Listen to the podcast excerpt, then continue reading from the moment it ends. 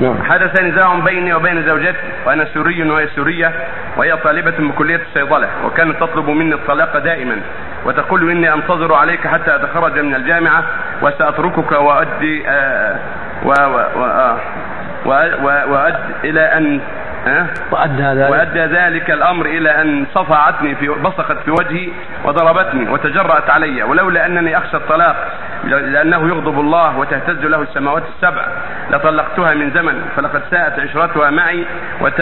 وتحتقرني ولقد فشل أبوها وأمها معي في ذلك وأهلها آه ويطلبون مني الصبر فما العمل وأنا أكرهها وهي تكرهني لا حول ولا قوة هذه يا أخي حالتها سيئة وال- والطلاق من قال لك إنه يغضب الله؟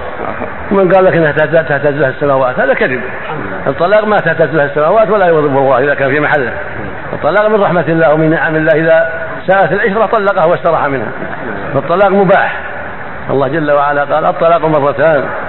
قال يا أيها اذا طلقتم فطلقوهن لعدتهن فالطلاق مباح.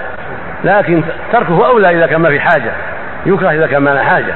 أما إذا كان في حاجة واحد تدخل في وجهك وتصفعك إيش باوي نسأل الله السلامة المقصود لا بأس إذا كنت ترى فيها ترى الصبر فيه خير فلا تعجل في الطلاق وجاهدها بالكلام الطيب وأعطيها المال أرضها بالمال.